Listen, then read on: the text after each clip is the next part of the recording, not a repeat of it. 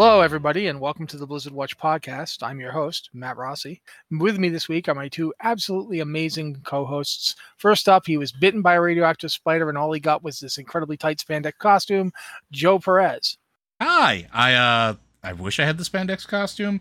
I have a costume, though. It's totally true. I do have a Spider-Man outfit, because, well... Also with us, doesn't have a Spider-Man costume to my knowledge, but does have a really cute dog, Liz Harper. Howdy. It's, by the way, your dog is very... I just thought I should say that. I was going to say she would be glad to hear that, but then I thought, you know, she would only be glad to hear that if it came with someone scratching her ears and feeding her peanut butter. I mean, these are what you do. So, I mean, yeah. That's true hound fashion. But all right, we're going to do the old top stories bit that we do. If you're familiar with the show, we talk about various things going on in the world of Blizzard Entertainment and its many games, as well as other games now, because we're branching out a bit. But this week, we're going to start with the bad thing first. The lawsuit from the Department of Fair Employment and Housing, the California Department of Fair Employment and Housing, against Blizzard has just gotten wider. Yep. Because they now accuse Blizzard's HR department of having destroyed documentation, and also they've expanded the suit to include temporary workers. What that means is basically recently a court struck down, California had a proposition that was basically bludgeoned into existence by Uber and Lyft that you could have certain people who work for you not count as employees, they just be contractors. Then you wouldn't have to provide them with certain benefits and protections. And the state, the California Supreme Court was like, this is absolutely illegal in our Constitution. You cannot do this. This law cannot exist. You can't treat workers this way. And I think that's got something to do with the timing of the change to the lawsuit as well. Mm-hmm. Because a lot of the people who would have counted as quote unquote contractors are now being called workers, and they have to be treated with the same basic protections of the laws of California as, anybody else who works for a company. They count as employees. And I think it was Liz who recently republished our post about how many days it's been since the original walkout and how Blizzard's, leadership, not even Blizzard's leadership, Activision's leadership has done jack all. So Liz, that was you, right? That was me. Yeah, I'm gonna keep republishing it and updating it and until something happens. So I assume I'm going to keep doing that for like the rest of my natural life, because corporations do not like to admit fault, because fault would imply they're liable for something, and being liable for something might cost them money. Mm-hmm. So, as of today, it's been 28 days since the employees at Activision Blizzard published a list of demands for the company to improve working conditions. And to be fair, these weren't very, very bad demands if you're late to the party. These are like the bare minimum of like how to be a decent place to work. They aren't bad demands. I do think, I don't know if any of them are likely to happen. Like the thing about ending forced arbitration, that is both so important to creating an open workplace where employees can fight against abusive behavior, but it's also such a big corporate practice that so many big companies use to protect themselves. It's like the easiest way for a company to protect itself from anything. So all of these big companies do it, and I think that's going to be really hard to take down. Yeah, one thing. But it's a very reasonable request. I mean, this is. Secrecy is what allows abusers to keep abusing. And I think in this case, there's something else I want to jump in with. Yeah, go for it. Also, during the new suit, one of the things they point out is that another thing that Activision Blizzard has done is by using NDAs so liberally, they've effectively created an atmosphere where people have to go to the company and say, "Hey, can I report this person to California? Can I tell people about this?" And of course, they're told no.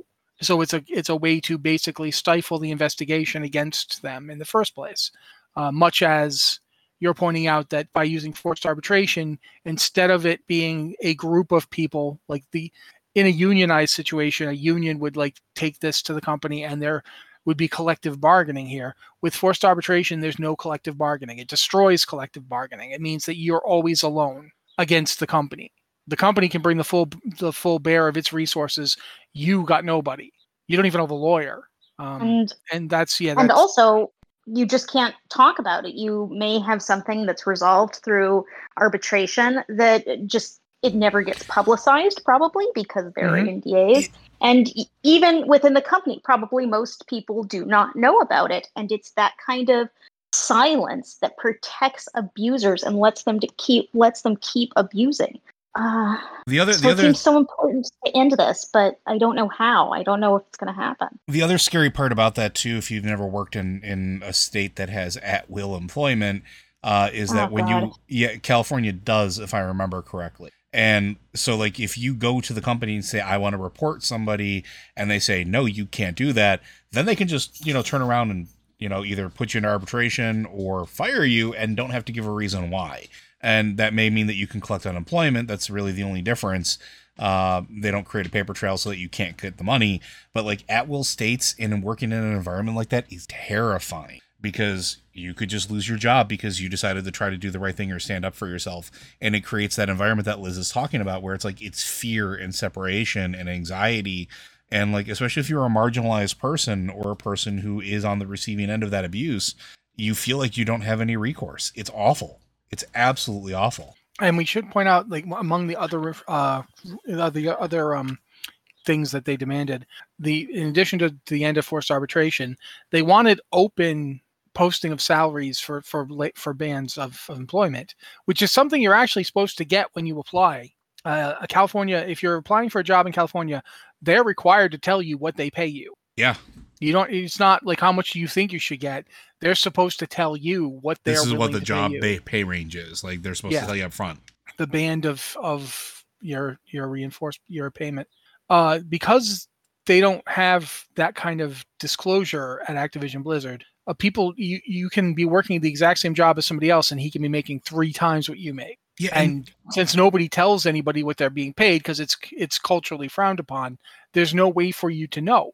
And so you have no idea that, you're barely hanging on paying rent in this area, which is not cheap to live in. I'll just be upfront with you. No place anywhere around Los Angeles is cheap to live in, especially not Irvine. If you've ever been there, it's not like low rent. Let's put it that way. It can be really difficult to know, okay, am I being fairly compensated? And that's because no one talks about it. It's also endemic of just the tech industry in general now as well. And it's like, I don't want to say that this is a unique Activision Blizzard problem because sadly it's not. Oh no. We just found out yesterday that there's a big movement called Apple 2. Yes. That's the same stuff about Apple. And I guarantee you that if you name another tech company, it's going to be there. And then but that also loops back into the other thing. While it's like technically they can't retaliate against you for sharing your salary, it's frowned upon. And again, at will state, like, oh yeah, this is what I make a year, blah, blah, blah, blah. Yeah, then you could just be fired because the company decides to because you shared your salary. Like it's messy, super messy. Yeah, they don't have to, since they don't have to come up with a reason to fire you. Yep. It's, as you pointed out, at will, they can fire you just because it's Sunday. Yep. And it does create an atmosphere of fear because, nobody wants to get fired. And it's like, so many things come from your employer in the United States. Your healthcare often does. Yep. I mean, there's just a lot riding on you having a job. So, yeah. And sometimes a place to live, because a lot of places, especially in California, and I know like New York City, as just like examples of places that I know of, a lot of times getting a place to live is contingent upon proving you have credit, which also is contingent upon proving you have employment. And so like you can also be denied a place to live if you get fired. Like it's a lot of people ask the question of why don't people like stand up and fight against this and, and rail against this en masse. And it's because of fear, right? Like everyone's been kept isolated in the first place. You have no idea what other people are being paid. You've got forced arbitration going on. Uh-huh. You've got HR departments that are like working very assiduously to prevent any liability for the company, not to prevent abuse. Mm-hmm. And that's something that, we really do have to mention. A lot of times the HR department, it's there to serve the company. It's not there for the people being harassed. It's there. I mean, the very fact that we've seen people quietly dismissed from their jobs rather than actually fired. And we have no idea like which of these people was fired for being an abuser or being abusive, or are they splashback? they were just in a chat room and didn't do anything. We have no idea. We have no way of knowing. There's no transparency. There's no way to know. And that might be some of the documents that were destroyed too. Who knows? Yeah, absolutely. That's the other thing. And since we're on that subject, and I think both you and Liz will have something to say on this subject, but if you punish the destruction of these kind of files with a fine, that is not punishment for a company as big as Activision Blizzard. Yeah, because the fine the fine is ruinous, which it isn't. And it never is. And because it also comes back to it's going against the company, not an individual. So it's the company's coffers, and the company can offset any fines that they suffer by, I don't know, firing a couple temporary workers. And we've seen companies do that in the past. Like, it's awful. Sorry, Liz, I didn't mean to cut you off, but please go ahead. No, I mean, I would just have said pretty much the same thing you do. I mean, yeah, the fine would have to be gigantic to make an impact. And it still doesn't bring back whatever information was lost. I mean, if this was done, you could maybe generously say, oh, maybe this was an accident. I don't know. So that would be the generous reading. And in that case, a fine still does not bring those documents back, does not tell you if that was something relevant to this case. And on kind of the more cynical side of reading this, you think, well, maybe someone at Activision Blizzard looked at this and said, okay, paying a fine for destroying these documents will cost us less than the litigation or penalties that we would face from handing over these documents. Mm-hmm. It's a math equation. And so it always boils down to math, right? Unless you can make it to a point that it's absolutely so ruinous that they cannot recover from it. Yeah. It's just, yeah. So basically the whole reason that we brought this up in the first place was because it's very easy for this kind of thing to fall off of the news cycle. There's no movement. The company's not doing anything. So there's nothing to report from a certain perspective. The very fact that they're not doing something is news, but it's very hard to make it news that you, it's like, what do you say? Okay, they're still doing nothing. Da-da-da-da-da-da, bomb. You know, it gets really hard to cover this kind of stuff. We're committed to doing that. I think Liz said it best when she said that we stand with the workers at Activision Blizzard. Back when we did the first podcast talking about this, we're going to keep bringing it up. We're going to keep talking about it. But unfortunately, as it stands right now, there is not much else to say, which is why at least we wanted to bring up the new lawsuit and the fact that these things have been happening. And like I said, it is not just Blizzard. I mean, a Better Ubisoft is out there. Riot Games has got the exact same lawsuit going on against them right now. The Apple thing broke this week. I guarantee you, so if you were about to mention a tech company or a game company that hasn't been mentioned in this kind of thing, they've been mentioned in it before. I heard stuff about EA this week. It's just going to keep coming out because the entire culture is really in need of an overhaul. Mm-hmm. But at this point, I think we're going to move on. Oh, go ahead, Liz. I'm sorry. I would just say, and once one person starts speaking out, it becomes easier for a second person to start speaking out, and a third, because there's strength in numbers. Abusers protect themselves with silence because no one knows. And the more people talk out, the more people can talk out and push for change. So I do hope something is going to come of this, and I'm frightened that it won't, but I hope it does. Yeah, absolutely. And now the impossible segue of moving from that to patch 9.1.5 news. But yeah, since we do have to talk about it, and I do think this is a good thing. One thing I did want to bring up before we talk about this, I've seen several people who work at Blizzard make this point that they've been working on stuff this whole time. They've been working on stuff for years at this point. That's coming out. Them being excited about the cool thing they made does not equate to forgetting what's been going on at the corporate level. And I just feel like that needs to be pointed out. It's still worth talking about these cool things that are happening. Anyway, new character customization in patch 9.1.5 for Void Elves and Lightforged Draenei, I believe. Basically, they're just getting the options that regular Draenei and Blood Elves got. And that's great, because there's a lot of cool stuff there. Void Elves, I didn't know that this was a thing. Void Elves are apparently getting bigger ears. Like, you'll now have an ear slider. You can pick different ear lengths as a Void Elf. Blood Elves got different ear lengths than, 9.0 or the pre-patch? I think so, yeah. But that's like I said when I talked about it on Twitter. I was like, me telling you that I don't play Blood Elves without actually saying I don't play Blood Elves. because I had no idea. I knew that Night Elves had an ear slider now, because there's multiple different links of Night Elf here, but it didn't occur to me that anybody else had gotten that. Probably should have. I mean, Nightborn probably basically use a lot of the same stuff. So, but regardless, that's happening. Void Elves will get that. They'll get some other customization options as well. The Lightforged Draenei will get different hairstyles and horns that they haven't had up till now. Various other customization things. Also in 9.1.5, we're going to get soloable Island Expeditions. So you don't have to queue up with two other people anymore. You can still queue up with two other people, but if you just want to go and run around and try and get like the various transmog drops and pets and so forth from Island Expeditions, you can do that. You don't need people to come with you anymore. I personally am for both of these things, especially the Island Expedition change, because as I've pointed out multiple times, I'm a literal transmog fiend. Like it's true. He's actually like a whole bunch of transmog in a trench coat. Yeah, I'm basically a constantly shifting set of outfits more than a man at this point. But yeah, I think that the change to Solo Island, I think basically something they did in 9.0.5 that I just got done writing a post that'll eventually go live on the site. Talking about LFR, solo LFR. I think the reason we started talking about it was because Liz was like, how do I get into, can I get LFR gear anymore? And I was like, yeah, you can just go to the person in and queue up for all the LFRs solo. And from that, she was like, there should be a post about this. And I was like, oh God, I'm going to have to write this post, aren't I? And I did write it. And it, of course, took much longer than I wanted it to, because it always does. It's the thing about, you think these are simple ideas, and they are simple ideas, but at the same time, there's like 7 NPCs. You have to tell people where they are and how to find them. And then you're like, okay, and you can do this, and you can do this, and you can do this, and you can get this. And they always take longer than I thought. But what's really interesting about all this stuff is that it is stuff that goes towards that idea of character customization.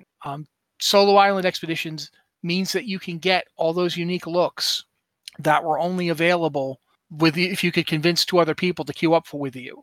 And then you had to, like, you know, basically convince them, look, if this thing drops, please let me have it. So I think that's great. And I'm always down for more customization. What do you guys think is going to be next? Since it seems like they're kind of doing this like multiple offensive of new things for 1.5. Yeah, I don't know. I mean, I would hope they would kind of continue opening up access to older content, because the thing about Island Expeditions in particular is you had to queue for them.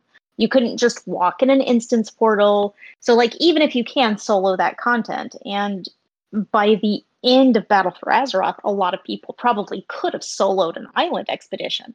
But even if you could, you couldn't walk in an instance portal. You couldn't just go in by yourself. You had to queue and get 3 people. So this just opens up access, because it was really, really difficult to go and find 3 people to do expansion-old content that has no relevance outside of transmog and collecting pets and mounts and kind of unique things you can get there. One thing I don't think they've done is they haven't done the raid loot for Battle for Azeroth. They bumped. I forget what it's called. Yeah, I know what you call legacy loot system. Sorry. Yes, that's what I'm going for. They haven't done legacy loot for Battle for Azeroth. So you, even if you can go in solo Battle for Azeroth raids or do them in a small group, it's just personal loot. So you may go in and get nothing. So yeah, that is something I'd like to see them do. Like they did that in BFA for Legion content. Mm-hmm. Because people were just blowing it up anyway. And they had that long period of time where everybody was home because we were, doing the lockdown. Yeah. But there was no sign of Shadowlands on the horizon. So they kind of had to give people things. I think in general, the idea that legacy loot should be 2 expansions ago is outdated.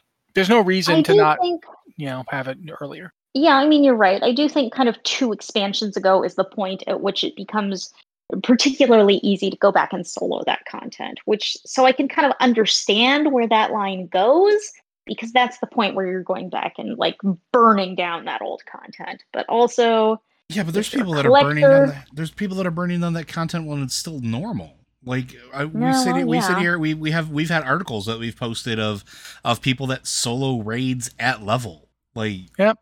It's wild, but I think there's a point at which anyone can really easily do this stuff. And I think Blizzard has traditionally kind of waited for that point before opening it up like that.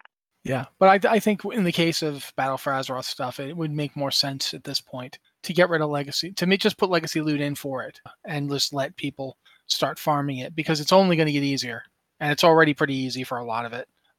But at this point, we're going to go to what I call the usual segment where I force Liz to talk about Hearthstone so I can drink some of this drink I have.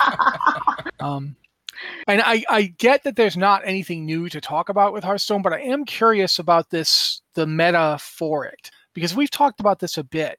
From what I'm understanding from reading Phil's article on this subject, basically the way that Hearthstone works now is all the old decks, like the control decks that were so popular in previous versions of Hearthstone, are completely out the gate now. They just don't bother trying to use them. Can you explain that's because of the questline stuff? Yes. I mean, I think this is kind of all spawned because of quests. So control decks weren't the only thing you could play in the past, but they were always a big presence on the in competitive Hearthstone. And honestly, playing against a control deck could be really tiresome. I mean, there were times when you would play against a control warrior and you would go until there's a point where the game will just call it a draw because it's gone on so many turns. There's a point where you can just die from exhaustion because after your cards run out, it does damage to you whenever you try to draw a card and you don't have a card. Mm-hmm. And it's an increasing amount of damage. So you can't just... So you would have games that could go into where people are dying from exhaustion, fighting an old control warrior, which... it's interesting to watch once, and then it's oh god, I'm fighting another control warrior on the ladder. Why my life? But right now, the meta is all about speed. It is all about zooming ahead, and quest lines play a significant part of that, because all of the quest lines in Hearthstone, basically, every one of them, if you get to the end of the quest line, it gives you something so great that you're probably going to win the game. So it's all about completing your quest line really, really, really fast as you can. And so you can't play a control deck. A control deck cannot hold out against what's at the end of these quest lines. If you do the priest quest line, and this is not a popular one. Priest is not big on the meta right now. But the priest quest line, the last card is destroy your opponent. I mean, I think that's literally the last card. So even if you aren't playing a questline deck, which gives you a really clear win condition in a really short number of turns, even if you aren't doing that, you have to play a deck that is fast. It is all about hitting your opponent in the face as fast and hard as you possibly can. So one of the things that Phil mentioned in his article, Phil led with two Paladin decks. And I'm a big fan of playing Paladin, and I get the strange feeling that he is too, because he didn't just lead with a Paladin deck, he led with two of them. And I'm going to have to try it. One of them he listed was Handbuff Paladin, and I used to really love to play Handbuff Paladin, way back in the Gadgadson days, because they just had all of these cards. I guess I should stop and explain that for people who don't play Hearthstone a lot. Handbuff is basically where you play cards that buff all the cards in your hand. And so, yeah. So you'd put down a card, and the card would be all minions in your hand get +1/+1. And so then you put down another card that's all minions in your hand get +1/+1. Or you put down a card that says every turn, all minions in your hand get +1/+1. And you keep playing stuff like this, and then you play a one-cost minion that's 20/20, and you just murder everything. That's an exaggeration, but that's the idea. So I always enjoyed that playstyle. Phil says this is a workable deck, but Handbuff can be slow because you have to build up those cards in your hand. So I'm gonna have to try this out. And of course, we have Kidia in chat saying filthy Paladin mains, because Paladins are just I don't know if they're quite on the meta. Okay. I'm really glad that I got you to talk about this stuff, because people have been asking us to do Hearthstone stuff forever, and I'm always sitting here going, I don't really understand Hearthstone, so this is really cool. And I actually know more about Hearthstone now because you've been talking about it. For instance, this entire concept of quest lines is fascinating. But anyway, the last thing I think we're going to bring up before we move on to them questions that you guys send in to us is the Diablo 2 Resurrected Open Beta happened over the weekend. Since we've played in the early access beta before that, and I remember playing in the technical alpha as well, it didn't really like bring any new surprises or anything. But one of the things that I did want to talk about was that it was a fairly smooth open beta. Yeah. A lot of people were playing it. I played it on my Xbox and I played it on my PC. I could have technically played it on my old PlayStation, but I didn't. I have a PlayStation 4 I could have used, but I didn't do that. Honestly, and I'm working on a post about this in my head. Like I'm trying to get it written for this week. I think that honestly, it's a little bit better on consoles or with a console controller. If you have, like, I actually have for my PC, I've got a Logitech that's basically just a PlayStation DualShock. And I also have a PlayStation DualShock that I sometimes use because you can plug a PlayStation controller directly into your computer and it will work. Pro tip, if you have a PlayStation controller lying around for your PS4 and you're like, I need a new controller for my computer, you feel free to plug it in. It'll just work. At least it did on mine. Honestly, it's really good on controller. It works really well. It feels a little weird at first because you're not clicking on an area and walking over to it. You're actually like pointing the joystick and going that way. But once you get used to it, it plays really smooth. The controllers work really well for Diablo because you don't have that many attacks. Did either of you get a chance to play on a controller, or you both play on PC? I played PC.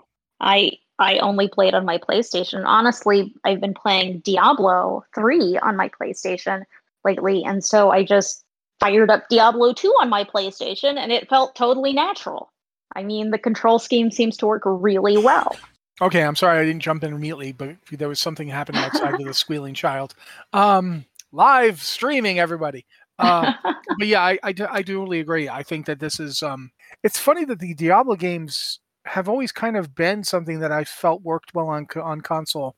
I think Joe and I both talked about the fact that the first time, like for a lot of people, the first time they played the original Diablo was on the original PlayStation. Mm-hmm, mm-hmm. What we call PlayStation 1 now, but obviously at the time it was just called PlayStation. Kind of like the Great War.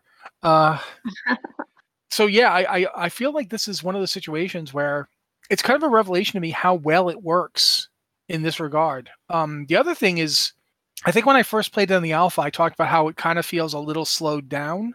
Like if you've been playing Diablo 3 and then you go and play Diablo 2, you're like definitely going to be like, this is a more deliberate game. Not necessarily the gameplay though, because the fights are actually pretty frenetic. When you really get into a serious boss fight territory, like when you're fighting Bloodraven or in Dariel, it's still pretty active. You're still trying really hard to not die and to kill this thing, but because there's a lot of stuff that isn't streamlined. Like you still need the town portal scrolls, you still need identify scrolls, you still need to go back to town a lot to dump stuff off.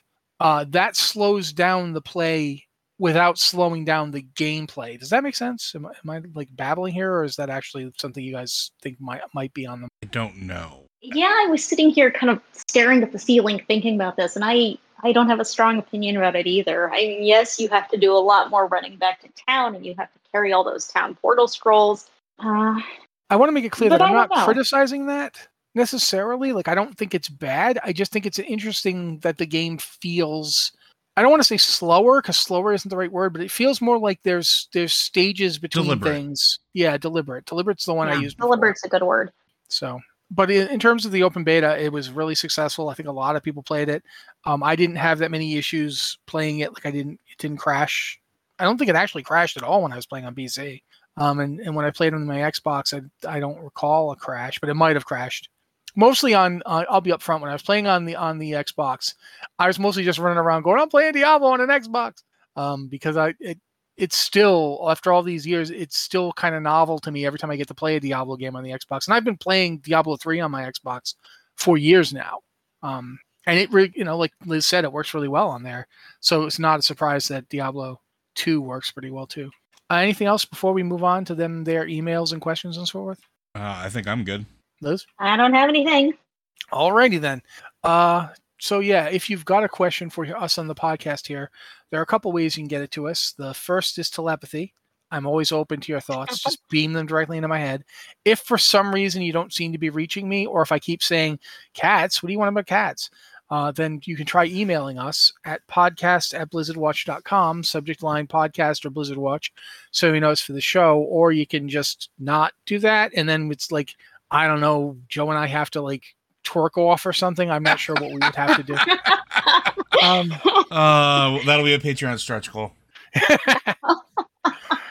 Dun, dun, dun, dun, dun, dun. Anyway, or, you know, for that matter, I'm going to be completely upfront with you guys. If you've got a question for our Tavern Watch, it's a good time. We're doing a special Tavern Watch this week. And, yeah, we're going to do a post about it this week. So stay tuned and look at the site. So you'll get to know what we're talking about. And but we have been gathering your questions. Yeah. We can also just tell them what that is. We can? Okay, cool. We can, yeah. We're going to have... It's all confirmed, so... We're going to have Brendan Conway from Magpie Games, who is... one of the main designers for Masks, one of my favorite games that they made. And he's working on the Avatar Legends game, which, if you don't know, is probably almost to $7 million right now. Should be about $7 million probably right now as we're recording. It was at 6.9 earlier today. Yeah, so it is the most successful role-playing game Kickstarter ever by like $5.5 million. Yeah, It's amazing. So we're going to have him on. We're going to ask him questions about the design for Avatar, about what it's like to be working on a property that can do that, about what they learned when they were doing other games like Masks, which is, again, I'm going to be asking so many questions about Masks, like, is there going to be a special edition of Masks, thing like that.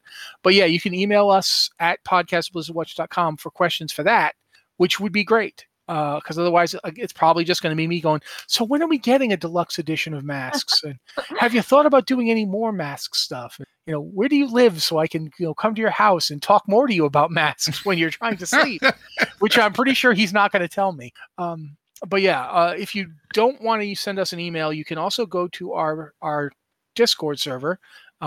There's the Q patron. No, there's podcast, I'm bloody hack. I can't. It's Patron Q and Podcast Questions channel. Wow, I've got that wrong in a while. Where if you're a patron, you can ask questions there, and we go in and look for them because, you know, we like to give patrons something like that to help thank them for having supported the show. But if you can't, you're not a patron, you just don't have the money right now. We do also look in the Q Questions channel because. We do want to help, you know, our whole audience is important to us, not just the people who give us money. We just really like the people who give us money because it means we can keep doing this, and that's important. But yeah, right now we've got a bunch of questions. Going to have Liz and Joe trade off. So Liz, if you don't mind going first. All right. So I see the first question from Tetsimi.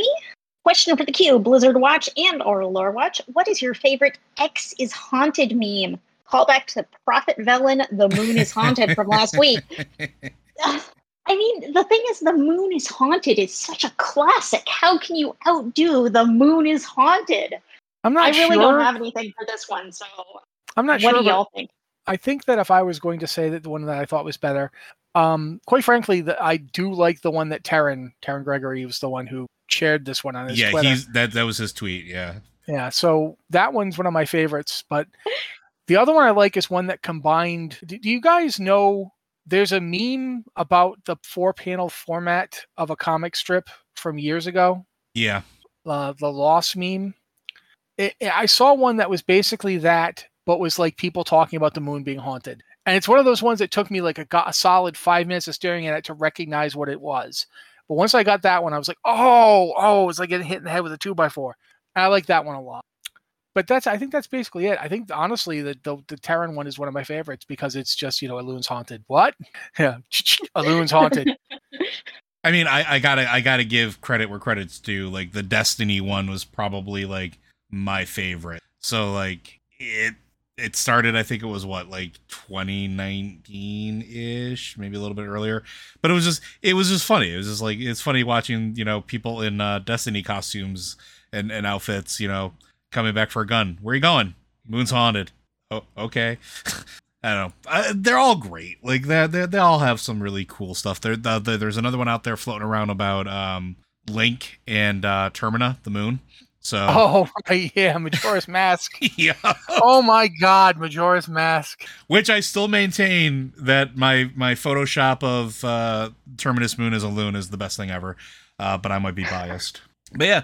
Those are my favorites. Like I just think they're great. I think it's a great meme format. I like meme formats like this where it's not really directed at any specific thing and it's just fun.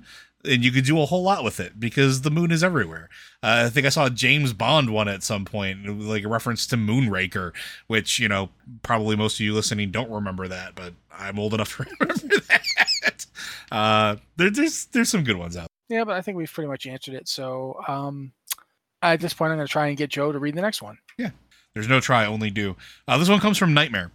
Question for the queue or Blizzard Watch. Something occurred to me at the guild meeting today where no one looked like they were equipped with anything from the current expansion, and seeing 3 versions of Hattie between hunters being fully functional with almost any pet from any expansion and transmog functionality, turning any new gear into whatever power you use to upgrade your gear. Why the heck does Blizzard not just allow you to power up your gear, basically allowing you to gem, rune word any special abilities in or out, while adding any new looks to your catalog, what the gear looks like? Any more to me going back and transmogging new gear to look I work to get together is, I'm sorry, like... I think the basic idea is, why isn't Blizzard allowing us to, instead of transmog, take new items and basically use it to power up old items and bring them up to current standard? I think that is what you're asking, Nightmare. That is a very good question, but it's also a very complicated question. Part of it is because WoW was never set up for that. There are games that do specifically that, where you can take an old item and imbue it into... with effects from the new item. Destiny does this. And it works really, really well, but they also don't have a transmog system. WoW, on the other hand, has a transmog system so that you can literally just make anything look like anything else. I think it kind of accomplishes the same goal. The only difference is you don't have to keep things around or destroy something if you don't want to. And you can just kind of make gear look like whatever. I think functionally, though, it winds up equating to the same thing. Yeah, but one thing that I wanted to point out about this, which is why I included it, was that it accomplishes the same thing without making you have to make a game balance judgment.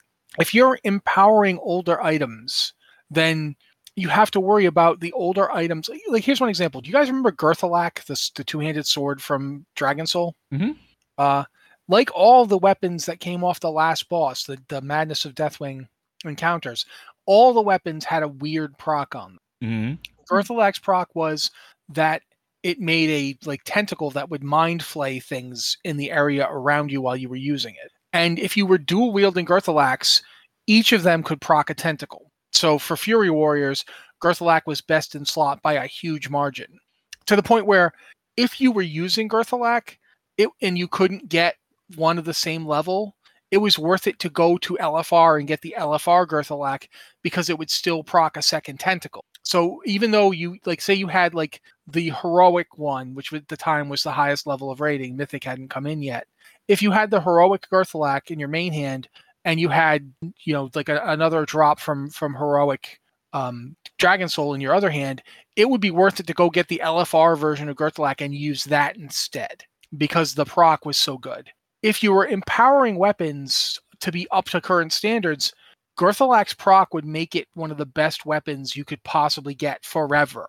You'd never not use it, which would mean that now, instead of you going to have fun and farm up a Gurthalak just for transmog, you know, fun, you'd actually need to go get it. It would be a necessary drop for your DPS. And I think that's what transmog avoids. Yeah, because transmog lets you look like you want, but it doesn't let that proc be overpowered forever. You're hitting on something, though, that I was trying to, I guess, allude to. And it's the idea of WoW has so many stats and procs and everything else that your point is 100% valid. It becomes an issue with, like, now, I mean, like, as a healer, why wouldn't I power up Valinir? Valinir is... Yeah. One of the greatest creations that have ever been existent for a healer. I would just go back and power that up, and I would just dominate with chain heal in my healing reign. Nobody would be able to touch me. Yeah, because it procced off of all that.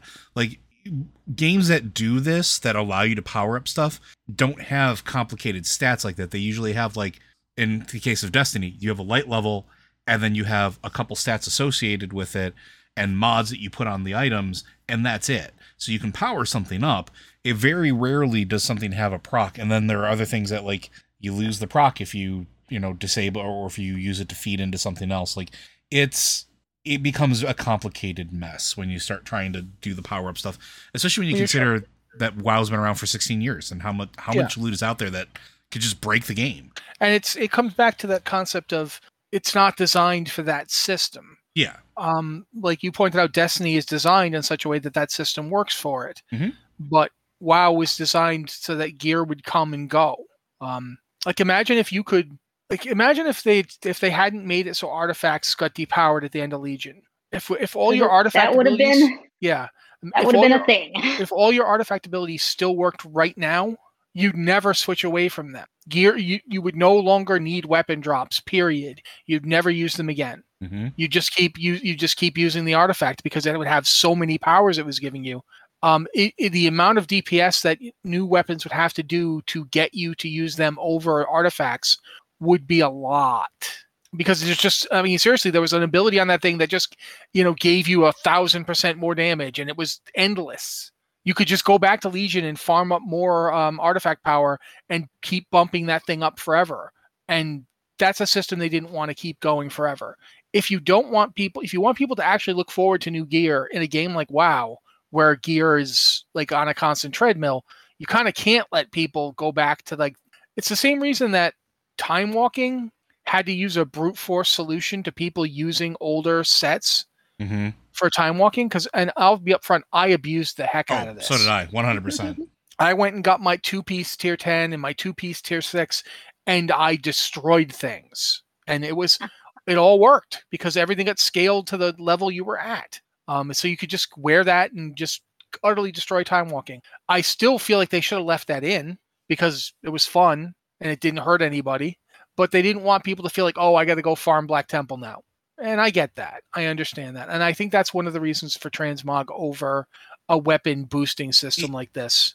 Not to say that the idea doesn't have merit or that it's not a good idea in general. I just don't think it's a good idea for WoW. Yeah, for the game that we're currently playing, you need a lot of changes to make it work, in my opinion.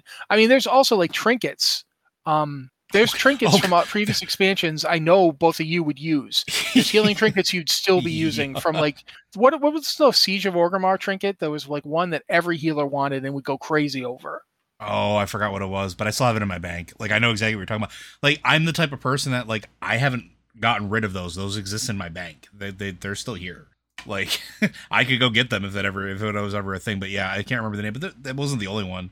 There was a ton of class specific ones as well that were just like really, really, really dumb good. So yeah. So I that's my thing. Liz, you got anything on this one before we move on?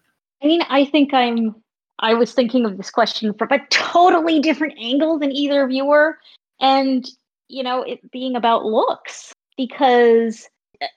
How many times have you gotten a new piece of gear and it doesn't match what you're currently wearing, and you like walk outside the instance to pull up your transmog yak and change it so you look right? I've let people die in raid because of it. 100%. Not even going to take it. No shame.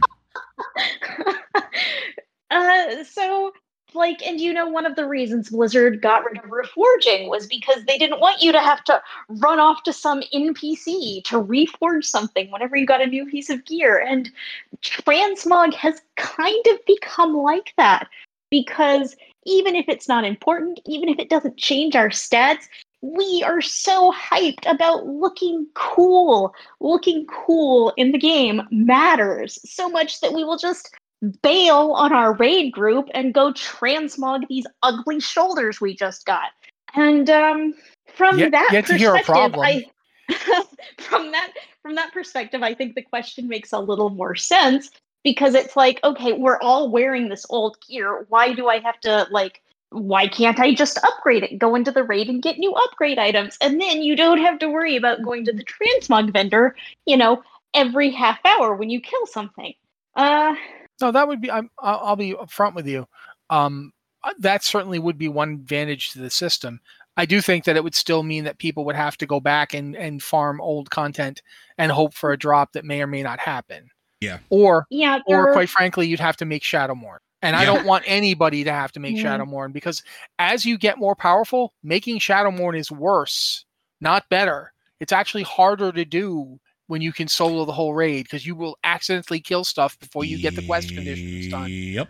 Shadowmourne's a huge pain to get done. You'll actually be better off if you bring 20 people with you. But regardless, I do think you're right, and I do think that it would be cool if we didn't have to worry about transmog. But my solution to that would simply be to make transmog something you could just do. I'm into that too. Yeah, just no more having to have a mount to do it, although I would miss my yak. Maybe just make the transmog yak summonable inside. They have a transmog station from engineers. Yeah, so do that kind of thing, but I can get on my transmog mount. I can't ride it. Like if I try to go anywhere, it just immediately despawns, but I can summon him and transmog my stuff. I think that would be cool. But I knew about the transmog thing because my wife's an engineer. So yeah, I've been like, please drop the thing. Please. I got to change this. Please drop the thing. Let's stop what we're doing. And I want to look pretty. I mean, exactly. That's really, Like the other day. It's important. The character I'm streaming, my dwarf warrior that I'm streaming on the live stream right now as we're doing this, I spent literally every scrap of gold she had putting her in that outfit before we started recording. Like I have nothing left. I got like 100 gold left because I was gonna be pretty for this. Mm-hmm, mm-hmm. So yeah, absolutely. I think you've got a point, Nightmare, but I don't think it's something that would be easily adapted into the modern game. I think we're ready for the next one, Liz. If you want to go ahead and read it off. And you can pick another one if you don't like the one that's right there. Oh boy, okay. Yerek asked, regarding the end of Shadowlands, you guys referenced that Sylvanas could be the new jailer, but what if she was something else? Zobal betrayed his siblings and was jailed. Then they took a piece of him and created the Arbiter, basically a robot. A new, balanced Arbiter would probably be better. Wouldn't a newly balanced Sylvanas fit the bill? She's not exactly killed, not exactly redeemed, but it would make for a fitting end unless they make her and Anduin two sides of the same Arbiter. Oh, all of that's weird. I don't know. I'm not down for the two-headed Anduin Sylvanas Arbiter. Not for that, but that would be... The idea of Sylvanas as the Arbiter doesn't upset me, although it also doesn't really feel like... It's not justice. I don't feel like the job of the Arbiter. I mean, on one hand, it is extremely thankless. Mm-hmm. You're basically just sitting there forever telling people, okay, you go here, you go. It's like being the Sorting Hat, except forever. Can I ask a question? Sure. This is something I've been thinking about for a long time. Why does there have to be an Arbiter? I don't have an answer to that question. The first one seemed to have set it up. As terms of why they did so, I don't know. But that's really like, I'm wondering if that's where things are going to end with it, is like the fact that you don't necessarily have to have an Arbiter, because the whole point of like Sylvanas railing against the system is because you have no choice, right? Like that was her whole impetus for doing everything she did. Again, not saying she's right or wrong. I'm not going to play that game here. I'm just talking about the facts as they are presented. It's literally... I'm doing this because even in death, we are not free. Those are literal words she said. So what if at the end of this, there is no jailer? There is no Arbiter. There's just, you go to Oribos and you're asked what you want to do with the rest of your afterlife. And then if you are absolutely terrible, then the animal police go and throw you into the mall. I was going to say, I don't think many people would pick Revendreth. Why not? There are people because in Revendreth. There are people get in Revendreth tortured. I can become a better person. I think there are some things that people would take that. I don't think a lot. You could be cleansed of the sins that make you a lesser mean. I'm not saying that people would be going there in droves, but I don't think it's a zero number. I don't think either Kael'thas or Garrosh would have signed up for that, because neither of them thought they were wrong. So Garrosh would have been, send me to Maldraxxus so I can conquer it. And eventually, after I rise up to the rank of Primus himself and overthrow that guy, I'm going to take the armies of Maldraxxus and invade the rest of the Shadowlands. I'm not saying that we need to have an Arbiter necessarily, but I don't know if we can just let people pick their destination either. And that's an interesting thing to think about. It's not. I don't have an answer to it. I think it's something to think about, to consider. Like, what do you do with the afterlife if there's nobody sitting in judgment above everyone, sending you off to some realm that you didn't sign up for? Mm-hmm. What happens then? Do we need to actually have a Revendreth? Like, and if we do need to have it, do we need it to have it be a place? Because that's the other thing where we when we talk about this on Lore Watch all the time. Sorry, like, but like, we don't even know what the whole point of the Shadowlands really is, aside from being an engine of death that seems to recycle anima. Why? Like, why did the first ones need to set that up? Why couldn't things just die and have an afterlife? Like, there's so many weird, wild things that like we don't understand yet. But like, all of it just seems like I'm not trying to like do the whole Sylvanas side with thing here, but like, it seems like an oppressive system that was set up without anybody's consent. So like, yeah, I can honestly see like, why do you need it? And we don't have the answer to that question yet. Does our universe cease to exist otherwise? Yeah, I don't know. Sorry, Liz, what do you think? No. I mean, you have a lot of good questions. One of the interesting things about Revendreth is that it's the only realm we've seen that really seems concerned with redeeming a soul. So you get these prideful souls like Kael'thas, like Garrosh. And I mean, obviously Garrosh was, brutally tortured for anima, but kind of the idea of the zone, which you get as you kind of get that this endless torture is not quite what Revendreth is supposed to be about. It's about, teaching a soul to be better, to want to be better, to understand that its past actions were bad, and kind of this whole it's a redemption thing. But none of the other zones really have quite the same thing.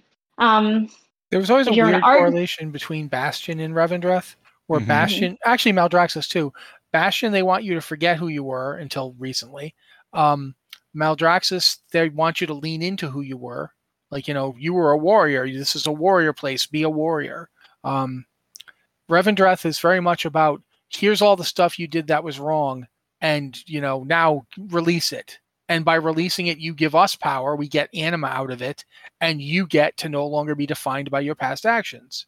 So it's kind of interesting that they each of these realms does things differently. And Ardenweald, you turn into a squirrel. Hey, Chufa is my best friend. I'm not saying he's not a great guy, but I'm just saying it's like in Revendreth. It's like in Revendreth they try to purify you. In Ardenweald, would you like to be a moose? Hey, listen, if I want to sing that I was a young warthog, I'm going to do that. Okay, I'm not saying you cannot take this from me, Matt. Do not pointing out. It's like, so do you feel more like a giant horse, or maybe you're a bunny? You think you're a bunny? Twerking could be a bunny. Twerking spider. You figure out what your best self is, and maybe it's a bunny, maybe it's a squirrel, maybe it's a giant moose. You don't know, but you figure out what that is, and then you can be that thing. It's great. But yeah. none of the other realms we see is really focused on helping a soul to reach like the next phase of its existence, like we see the focus in Revendreth. It's all about, okay, you're here, this is your job now. It's like you go to Bastion, okay, now you serve the Shadowlands and you're going to ferry souls around. You go to Maldraxxus, okay, now you defend the Shadowlands and you're going to hit things with a sword. Isn't that great? And you go to Ardenweald, okay, I don't really understand what the point of Ardenweald is, I guess. Now you're a gardener. It's basically, you exist to reincarnate. Mm-hmm. All these people require a support system so they can go back and exist again in the world of the living. I'm positive we're going to see more about this in the Emerald Dream and all that stuff later. But regardless, you're totally right. Revendreth is the only place that seems to be actually concerned with redemption, and it did work on Kael'thas to some degree. He seems to be interested in redeeming himself to some degree, but Kael'thas also still doesn't think anything he did was wrong. So it's like. Well, it's a work in progress. He's got some time. I mean, it's kind of like Garrosh, who went out saying, I would do it all again, and I never did anything wrong in my entire life. It was all good. Kael'thas is kind of still like, I'm the Lord of the Blood Elves, and I did nothing wrong. Mm-hmm, Deal with it. And it's like, are you sure about that, Kale? Because, I mean, as a Blood Elf, I kind of know. He is starting to, like, as you work with, like, in the 9.1 quest line, like, there is sort of, like, him having that conversation with Vosh and starting to, like, slowly grow as a being, right? Like, well, yeah, there's that part where maybe the Burning Legion stuff wasn't the best move. In retrospect, maybe. He's, like, moved, like, a millimeter forward towards some eventual redemption process, but he's a long way away. Oh yeah, but I'm not. I do think it just does still kind of stand for your point though, that it at least is, it is their job and their mission to at least attempt it. So that there is something. I do think ultimately whether or not the Shadowlands needs to have an arbiter at all, that's something we might find out more in future patches. It definitely feels like that's 9.2 in the Sepulchre, the first ones, is leading us towards something where we might find some revelation as to the origin of the Shadowlands and why it is the way it is. They're not the first ones just wanted to take a vacation day. to really answer the question of whether we need an arbiter and who would be a good fit for the arbiter, whether that's Sylvanas or just who's the best arbiter. We have to know what is the purpose of the Shadowlands, because all of the zones we've seen have totally different purposes. And very few of them are to help the souls that land there. Most of them are like, okay, here's your job, here's your time card, be sure to have it in at the end of the day. And so we just don't know. We don't know. Yeah, I agree. But I think at this point, we're actually at time. We are. So, Joe? I've got this covered, my friends. Blizzard Watch is made possible due to the generous contributions at patreon.com/BlizzardWatch. Your continued support means this podcast sighting community is able to thrive and grow. Blizzard Watch supporters enjoy exclusive benefits like early access to the podcast, better chance at having your question answered on our podcast or the queue, and an ads-free site experience. Thank you, Joe. Going to do that their final thought question daily because I want to. What would you like, if you were basically given the job of coming up with what the Shadowlands' ultimate purpose was, what would you decide it was? Liz, go. Why do you just have to throw these big questions out of the blue? I think what the Shadowlands lacks right now is like creativity. You have all of these realms that are set in their ways, and you're dead. You shouldn't be tied to all of this stuff. You're still kind of chained to your life in a way that you've been sectioned off into this specific faction based on who you are. And shouldn't death be like the time you're cut free?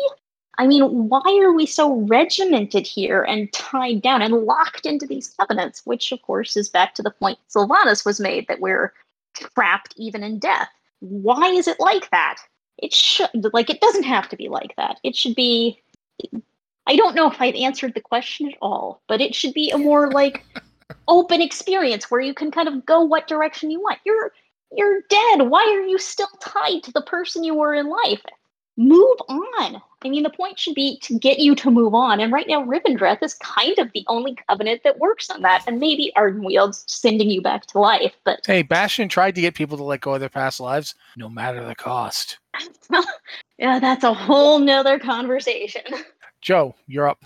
So the biggest problem that I've had with Shadowlands the entire time is the fact that it basically flies directly in the face of everything that you are taught as a shaman for the entire duration of the time that you have played this game, from the very beginning to the very end. And this is a weird thing maybe for me because I'm so like into shaman, but like it's the idea of ancestors. And there's always this presentation that dying and going to the Shadowlands was supposed to be a release, but it was supposed to be a release in which you could go and be with those you cared about or those that were your ancestors, and you could have that sort of that continued existence in sort of like a peaceful way.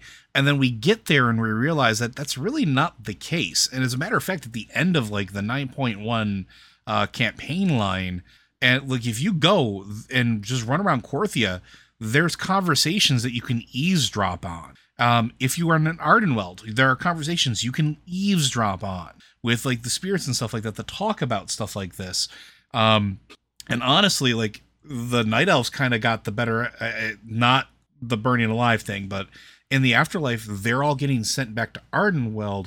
They're all going to be together, but Draka's not with her husband, right? Morgraine doesn't get to be with his kids. Like everybody's separated. Everybody's apart unless you get lucky enough to be sorted into the same covenant. And so like it sort of flies in the face of everything you kind of are taught as a shaman in talking with your ancestors. Now, maybe they were signed under an NDA, and maybe there were forced arbitration that told them that they weren't allowed to talk about the afterlife actually was. I don't know. This is me trying to make light of a terrible situation. I apologize. But it's weird. Like it seems almost disingenuous from what we've been told about it. And that makes me curious if it was ever the way that we were told about by our ancestors, that it was all we can go and have peace and, you know, have this sort of like existence as spirits with those that we love. So I'm very curious where the if there's a story reason for that or not. As for me, I think it's pie. Pie? Yeah. Pie. Is it haunted pie? I mean, by definition. I mean, they're all dead people there. Yeah, of course it's haunted. No, I don't. Basically, we don't have a lot of time, so I don't want to run into a really deep thing here. But I think that the fact that, you know, the orcs were telling people about shamanism and the ancestors, while at the same time their spirits were walking over to Ashugun to be consumed by Inaru, implies that there was always something weird going on there. Like, shamanism was never accurate. Joe's based his entire life as a lie. I mean, he's been wrong this whole time. He's going to have to come to terms with it. But regardless, I'm being a bit of a dick now. That was kind of a joke. But in all seriousness, there's always been more to this stuff than we've seen. And then not just shamanism, the light, the void, all of it. We're finding out that a lot of our perspectives have been from a certain place, because that's the place we've lived our entire lives. It's the place we existed. So, of course, we see things a certain way. And only now that we've actually stood in the Shadowlands are we getting to see it from that perspective. So I do think that there will be more, but, you know, hey, maybe there won't be. Maybe we'll get to the end of this expansion. It'll be like, hey, anyway, thanks, guys. Back to Azeroth. Wait, we've just found out that our entire belief system was strangely inaccurate. Yeah, have fun figuring that out. Bye. I don't know. But anyway, this has been the Blizzard Watch Podcast. Thank you guys so much for being here with us. My thanks to both Joe and Liz for being on the show with me as they've been the past few weeks. It's always fun to do this kind of rambling talk about various things show that we do. Thank you guys for listening, and we'll be back next week.